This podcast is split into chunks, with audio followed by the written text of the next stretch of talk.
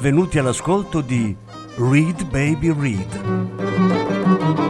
un programma di reading letterario radiofonico a cura di Franco Ventimiglia e Claudio Desser. Voce Franco Ventimiglia.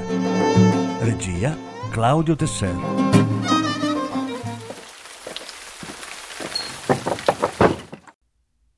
Patrick Modiano Sconosciute. Quinta parte.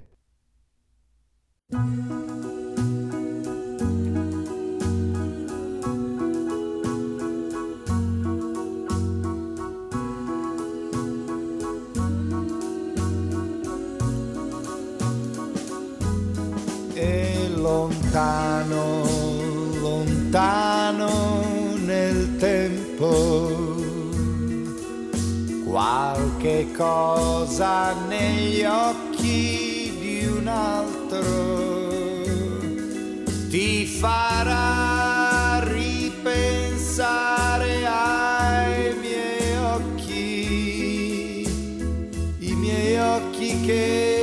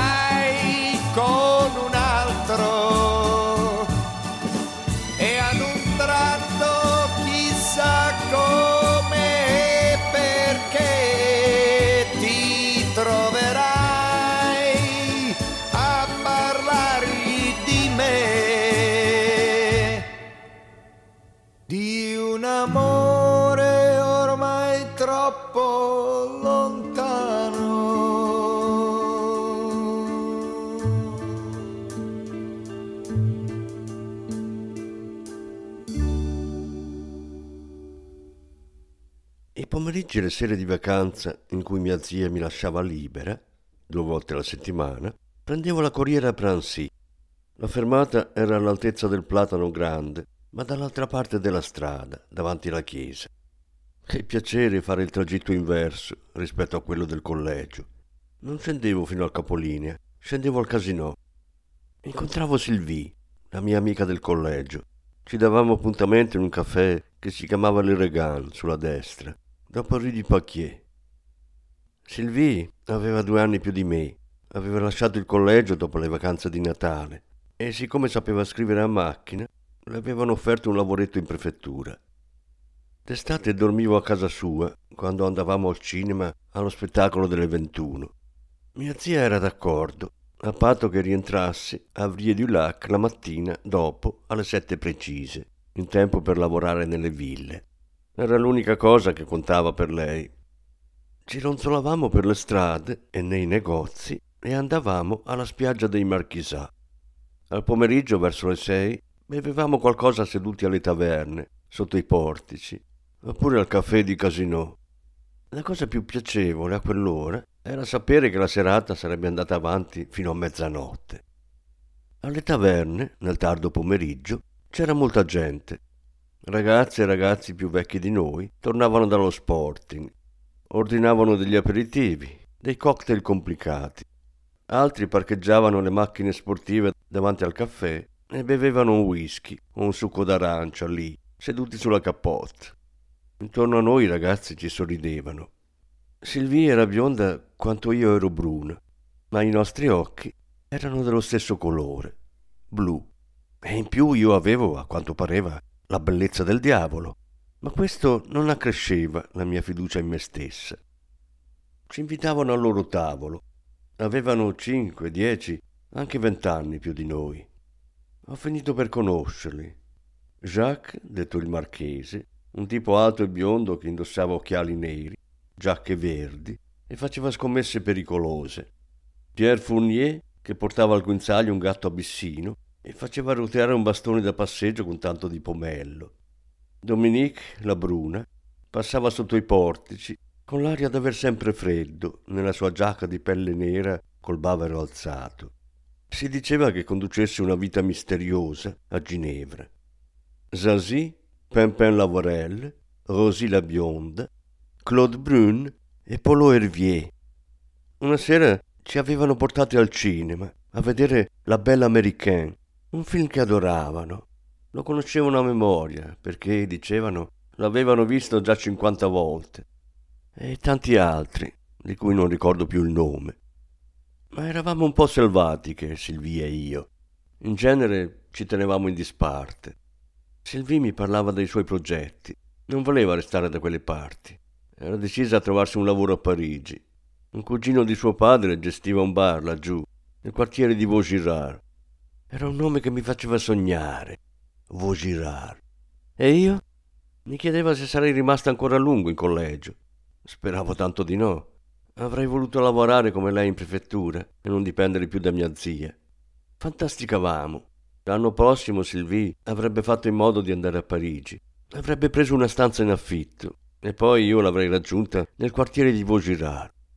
Potevamo passare le serate insieme a quelli che vedevamo alla taverna, che ci avrebbero invitati a cena nei ristoranti e ci avrebbero anche portato nei locali notturni di Ginevra. Ma noi preferivamo restarcene da sole. Sylvie era più ragionevole di me. Sognava semplicemente di andarsene e di trovare un buon lavoro a Parigi, nel quartiere di Vaugirard. Io le spiegavo che volevo andarmene anch'io come lei, ma per incontrare il grande amore. Lì non l'avrei mai conosciuto. Questo la faceva ridere. Alle nove andavamo al cinema. Una sera allo Splendid, un'altra sera all'Hollywood, in Rue Sommelier, e anche dove i biglietti costavano un po' più cari, al cinema di Casino e al Vox, vicino alla taverna. Nell'intervallo mangiavamo un gelato. Avevamo lasciato le biciclette contro un albero all'inizio della promenade di Paquier. A mezzanotte tutto era silenzioso. Rientravamo a casa di Sylvie pedalando lentamente, una accanto all'altra, lungo il lago, sotto la volta di fronde di Avenue d'Albigny. Quella domenica di fine settembre, a inizio scuola, in cui aspettavo la corriera che mi avrebbe riportata in collegio, quella domenica mi è sembrata particolarmente triste. Dovevo prendere la corriera più presto del solito, alle quattro del pomeriggio, per arrivare lassù prima dei vespri. Quella notte, nel dormitorio, non ce l'ho fatta ad addormentarmi. Avevo perso l'abitudine di andare a letto tanto presto. Il sonno è arrivato verso le due, le tre del mattino, ma di tanto in tanto mi svegliavo di soprassalto e non capivo più dov'ero, immersa in quella luce azzurra. In classe nessuna ragazza si è seduta di fianco a me per sostituire la bionda di Crisei, ma io preferivo che il posto rimanesse vuoto. Di nuovo tenevo in tasca il tubetto di Menoctal in quei due mesi di vacanza l'avevo nascosto in fondo a un cassetto a casa di mia zia. Adesso tutto ricominciava. È successa una cosa buffa. Durante il mese di ottobre mi sono accorta che non avevo nemmeno bisogno del tubetto di Menoctal per farmi coraggio. Mi piegavo alla disciplina. Dormitorio, sala studio, laboratorio, cortile, refettorio, cappella. Ma tutto questo non mi riguardava più, io ero altrove. Avevo l'impressione di ascoltare un disco consumato. Facevo un minuscolo sforzo per sentire ancora la vecchia musica, ma ben presto sarebbe finita. Le suore si erano accorte del cambiamento. Sorridevo, ma non le ascoltavo. Dimenticavo il regolamento. Una mattina mi sono spogliata completamente nuda per lavarmi e poi ho attraversato il dormitorio fino al mio letto e mi sono distesa un momento, nuda, sul letto. Se avessi avuto un pacchetto di sigarette ne avrei fumata una, lì, distesa, gli occhi al soffitto. Le suore, le allieve, mi guardavano sbalordite. Avevo avuto un momento di distrazione. La superiora mi ha fatto un predicozzo. Io le sorridevo. Tutto a un tratto mi ha detto ha un'aria assente e mi sta a sentire? Ho creduto che volesse scuotermi per le spalle come cercando di svegliarmi. Ero così lontana. Non la sentivo più.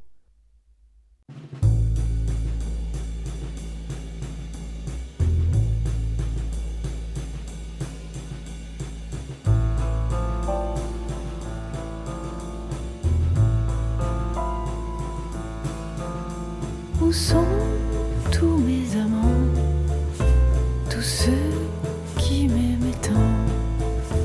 jadis quand j'étais belle.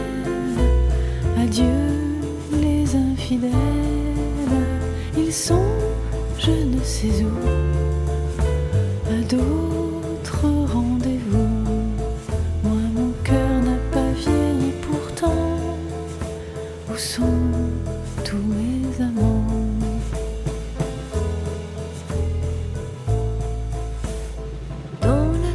tristesse et la nuit qui revient, je reste seule, isolée, sans soutien, sans ni l'entrave, mais sans amour, comme une épave, mon cœur est lourd. Moi qui jadis ai connu le bonheur, les soirs de fête et les adorateurs,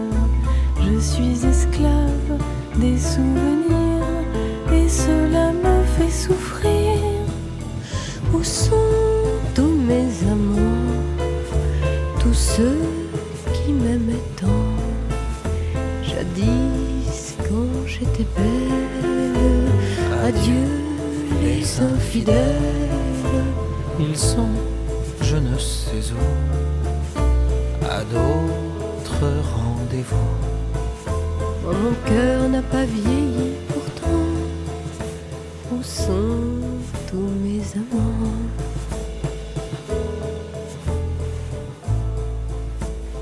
La nuit s'achève et quand vient le matin, la rose pleure avec tous mes chagrins,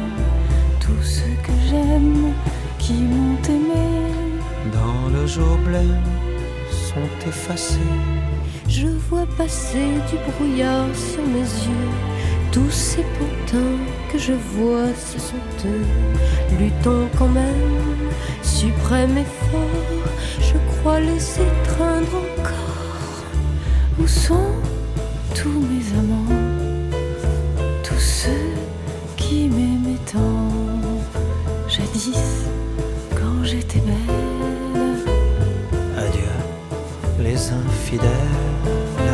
ils sont je ne sais où, à d'autres rendez-vous. Moi mon cœur n'a pas vieilli pourtant. Où sont tous mes amants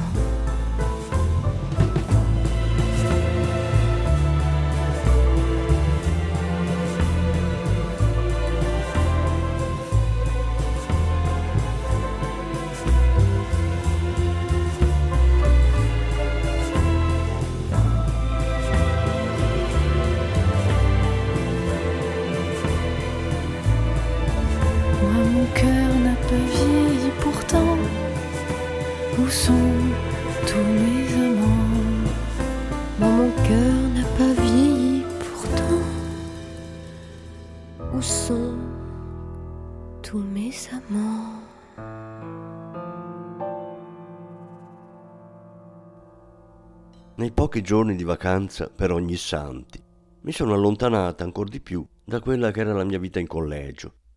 Avevo l'impressione di non essere rientrata io a settembre per l'inizio delle lezioni, di aver mandato al mio posto una sorella gemella.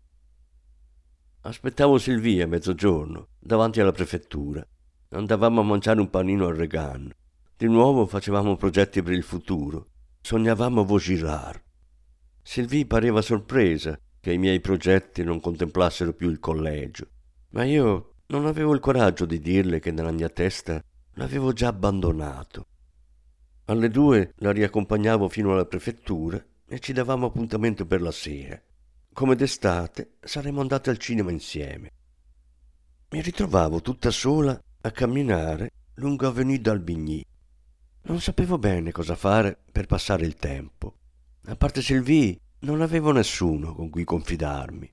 Pensavo a mio padre. Ad Annecy c'era una persona che l'aveva conosciuto, un certo Bob Brun, che gestiva un bar davanti alla posta. L'avevo visto una volta sola, quando avevo 12 anni. Il medico mi aveva mandata in clinica d'urgenza per un attacco d'appendicite acuta. Mi avevano operata ed ero rimasta in clinica una settimana.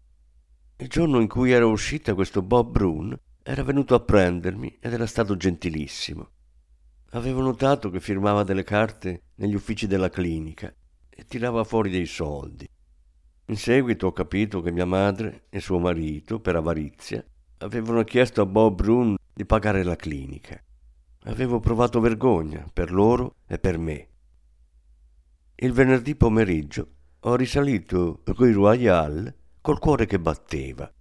Ho camminato un po' su e giù davanti alla posta, poi mi sono decisa.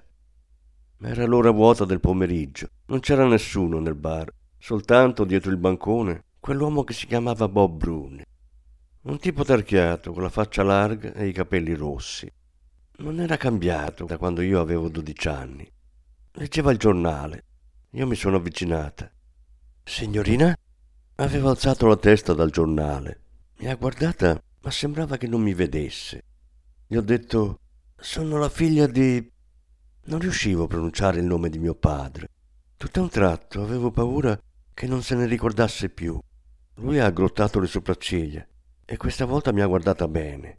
Mi ha detto: Alla figlia di Lucien. Siamo rimasti per un momento a osservarci in silenzio.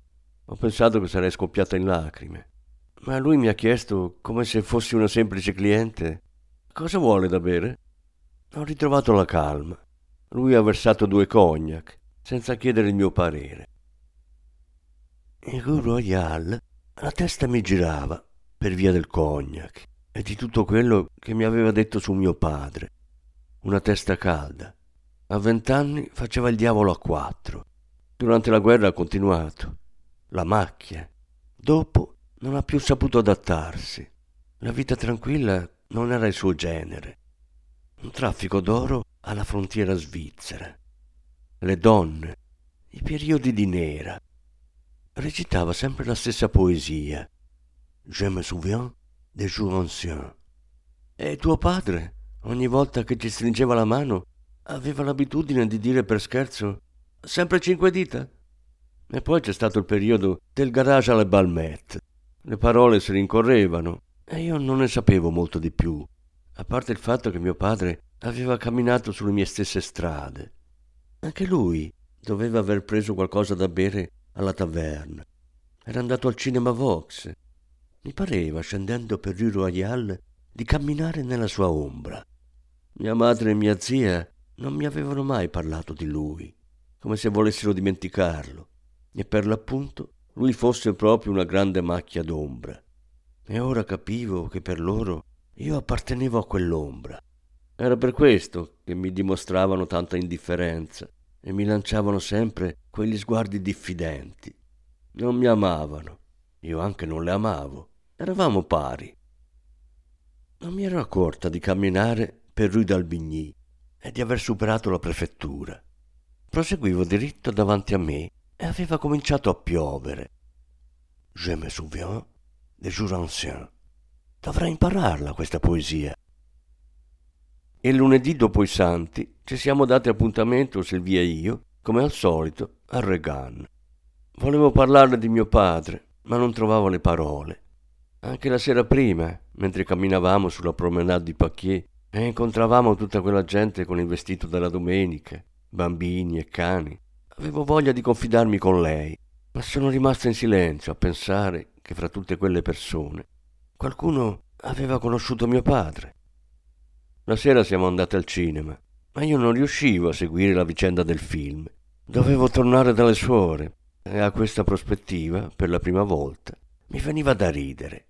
Era come se mi costringessero a vestirmi con gli abiti di quando ero bambina. In tre giorni avevo l'impressione di essere invecchiata di dieci anni. Aspettavo la corriera davanti al platano, da sola. Era buio. Per tutto il giorno mi ero chiesta se avrebbe iniziato a nevicare.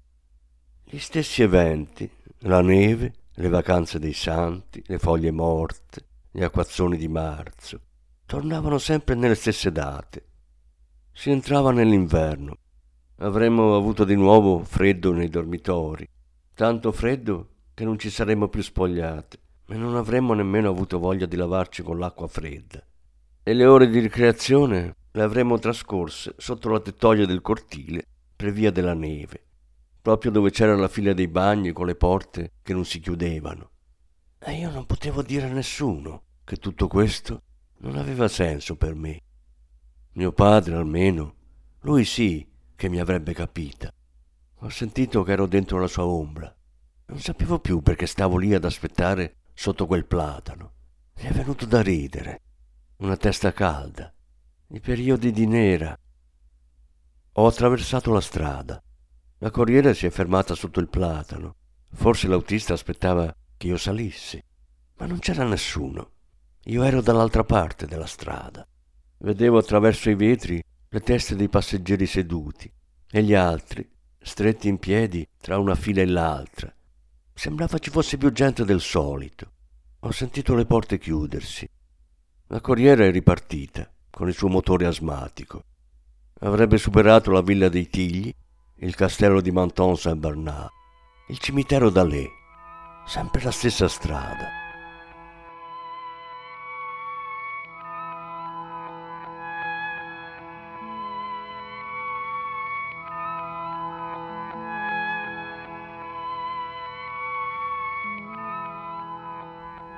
Ho preso l'altra corriera, quella per Annecy, che arrivava dalla parte opposta e si fermava davanti alla chiesa.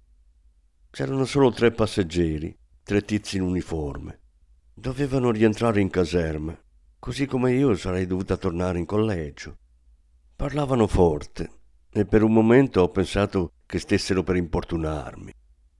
Quando la corriera ha superato la curva di Chavoir e ha imboccato il rettilineo lungo il lago, sono stata presa dal panico. Mi chiedevo cosa avrei potuto fare Annecy. Non avevo denaro. Sono scesa alla fermata del casino. Nessuno. Dietro di me Avenue d'Albigny, deserta, sotto gli alberi che avevano perso le foglie. Nella luce pallida dei lampioni sembrava fuggire, sempre diritta, all'infinito. Il caffè di Casino era chiuso ma c'era una luce che brillava dietro la vetrata del primo piano. Sagome sedute intorno a un tavolo. Il club dove giocavano a bridge una volta alla settimana alcune signore delle ville in cui lavoravamo. Ancora una luce davanti al cinema. La fontana era chiusa, nemmeno un'automobile. Tutto taceva. A parte le sagome dietro la vetrata, sembrava non ci fossi che io in tutta la città. Provavo una sensazione di vuoto il panico è tornato. Ero sola, non avevo più alcuna risorsa in quella città morta. Non osavo rifugiarmi da Sylvie. Dovevano esserci i suoi genitori. Mi avrebbero chiesto spiegazioni. Non volevo comprometterla. Magari sarei uscita da questo sogno, ma per ritrovarmi dove? Nel dormitorio del collegio? Ho percorso Rue Royale nella speranza di raggiungere nel suo bar Bob Brun, quello che aveva conosciuto mio padre. Gli avrei chiesto di aiutarmi. Camminavo in fretta, tentavo di respirare il più regolarmente possibile. Il panico non se ne andava. Rue de la Poste, il bar era chiuso.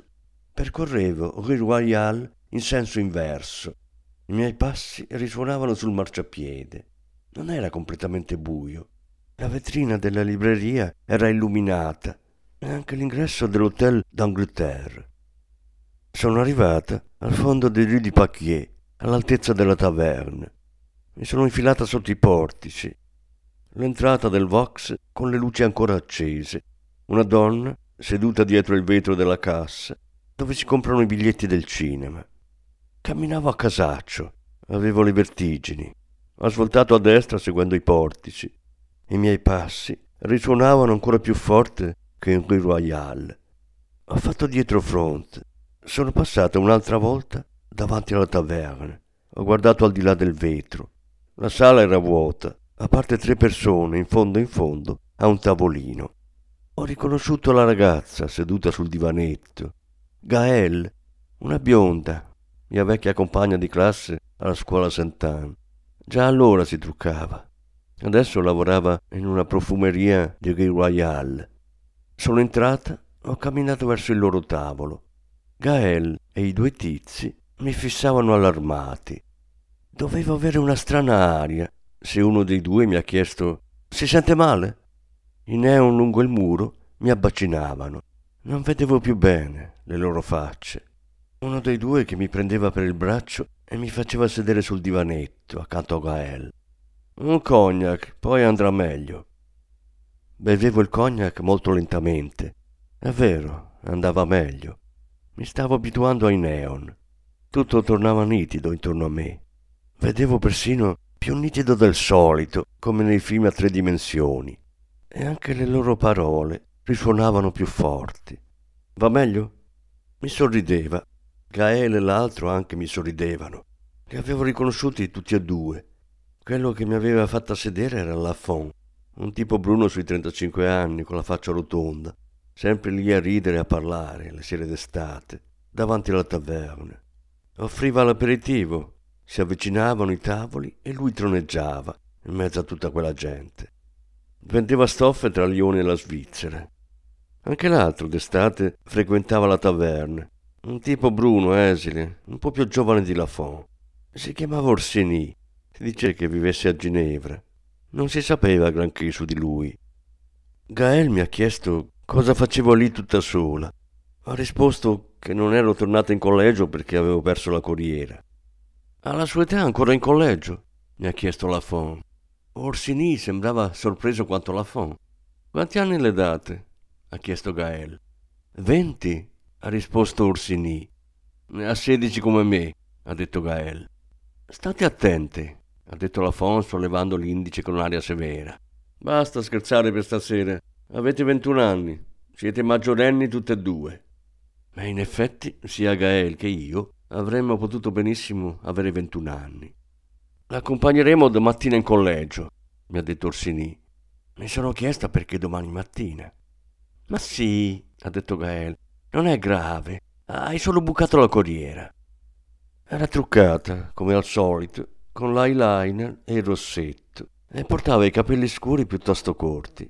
Sembrava appena uscita dal parrucchiere. Aveva le unghie lunghe, laccate di rosso, a parte il medio della mano destra, con l'unghia tagliata corte.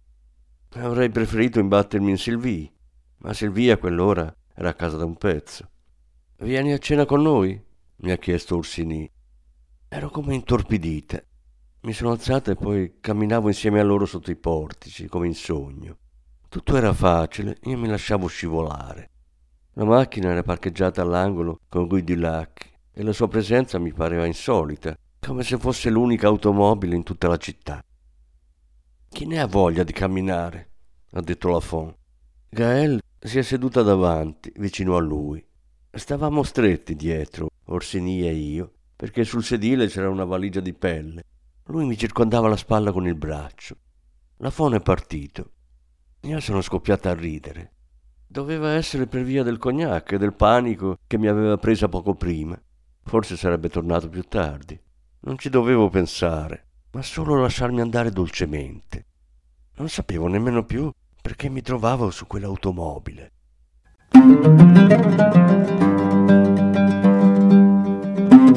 Avete ascoltato Read Baby Read, un programma di reading letterario radiofonico a cura di Franco Ventimiglia e Claudio Tesser. Grazie per l'ascolto, alla prossima settimana. La successiva parte sarà trasmessa la prossima settimana.